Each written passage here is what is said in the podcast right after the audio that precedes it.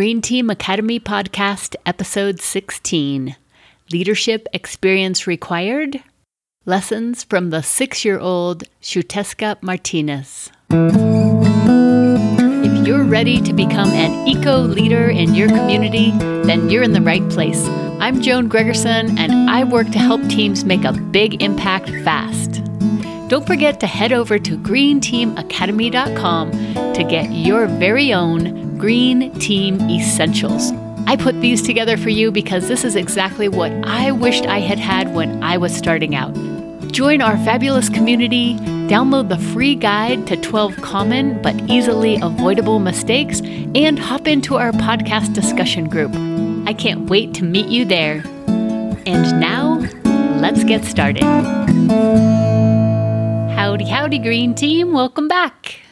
I'm sure you've been in that situation where you've wanted to work in a new field or get into some new area, but every opportunity that you hear about seems to say experience required. So there's this perceived block that you can't get into something new because you don't have the experience already to do it. And so it would be natural for you to think that to become an eco leader in your community, that you would somehow already need to have that experience, or that you would even have to have some kind of leadership experience, some proven leadership experience of any kind. Guess what? That's not true. If you want to make an impact, you don't already need to be a leader, but you do need to be willing to become a leader. I'm going to say that again. You don't need to be a leader to start, but you do need to be willing to become a leader. So, really, what you lack in experience, you can make up for in the beginning with passion. You can become a leader with commitment and belief in yourself and that willingness to learn and grow and work together. To demonstrate this, today I want to share with you a three minute video on YouTube. In this video, six year old Xiuhtezcatl Martinez is speaking at an event. Xiuhtezcatl is an Aztec name and it's spelled X I U H T E Z C A T L. So, six year old Xiuhtezcatl starts with a prayer to the four elements giving thanks for them giving us life and energy and strength.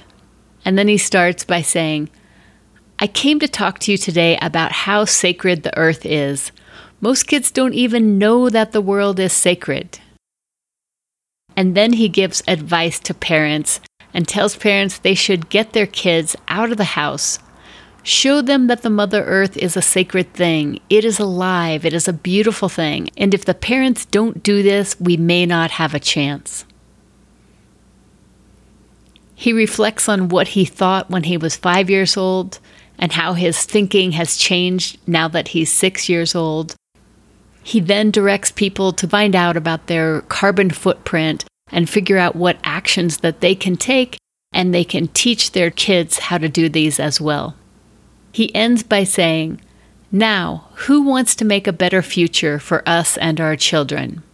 And when he doesn't get quite a big enough response, he says, I can't hear you. And then he says, Yes, together we can do it. The power of one. Thank you.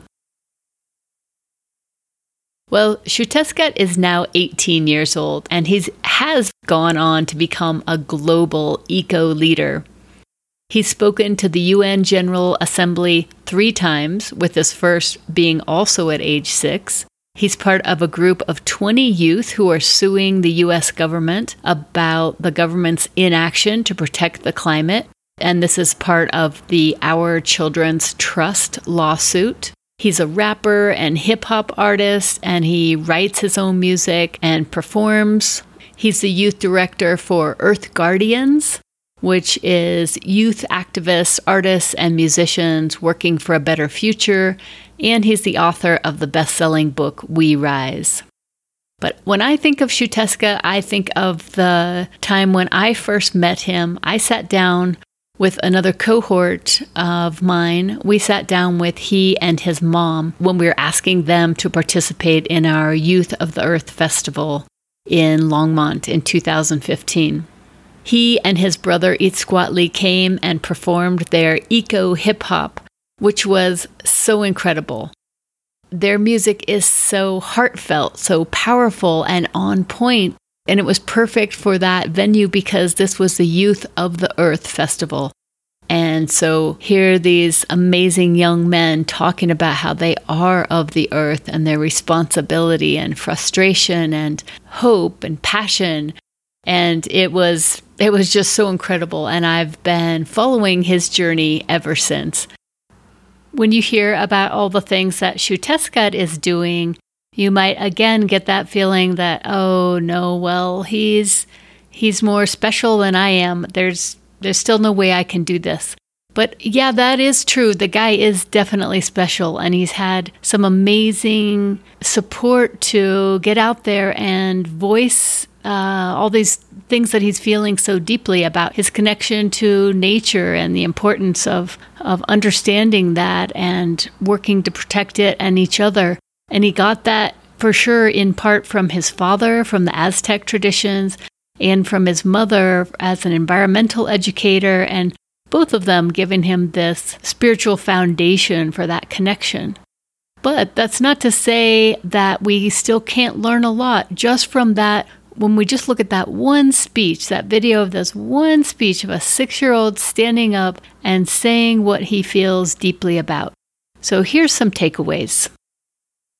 You don't need to already be a leader to make an impact any of us could go out there and talk and speak passionately like that.